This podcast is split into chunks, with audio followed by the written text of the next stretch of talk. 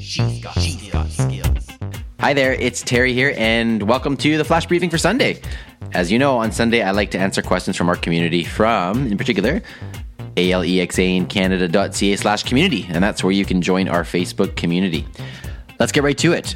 So, the question I'm answering today comes from Carolyn Dorazio. I hope I pronounced that right, Carolyn.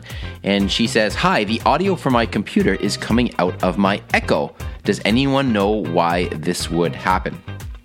I want to give a shout out to uh, to uh, Pete Pete Brady, who uh, did uh, provide some support essentially for Carolyn in the community, and he answered it, and he said basically it sounds like you have it connected to Bluetooth, and I, I would have to agree. The only reason that the sound from your Echo is coming out the computer, assuming you haven't actually connected it with a wire, would be through Bluetooth. So at some point, you likely have set up your computer speaker to transmit the audio that is coming from your Echo device as a Bluetooth add on speaker. The way that would have been done is through the Lexi app. Now, once that is done, whenever you want to connect the speaker or connect your Echo to the speaker, whether it's a computer speaker or any other Bluetooth speaker, you simply use the command Lexi connect to speaker and it will search for that speaker that it has already been paired to and connect.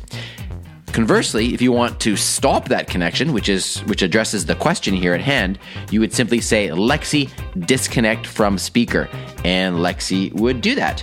And then you are done. Problem solved. So hopefully that helps. Uh, shout out to Pete for helping out with that question as well.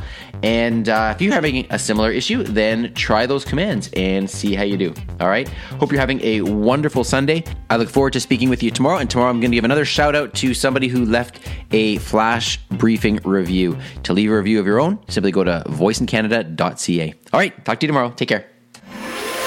Part of the Briefcast.fm network.